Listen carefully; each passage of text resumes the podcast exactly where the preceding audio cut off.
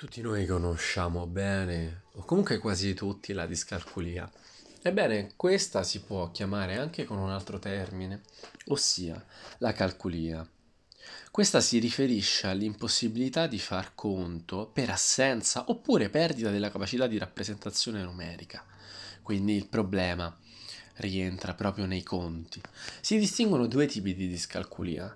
Una primaria, quando non si ha la capacità di identificare e differenziare i simboli aritmetici, mentre un'altra, secondaria, quando si verifica insieme ad altre forme, quale per esempio la fasia e l'alessia, o anche dei disturbi dell'attenzione o disturbi della memoria.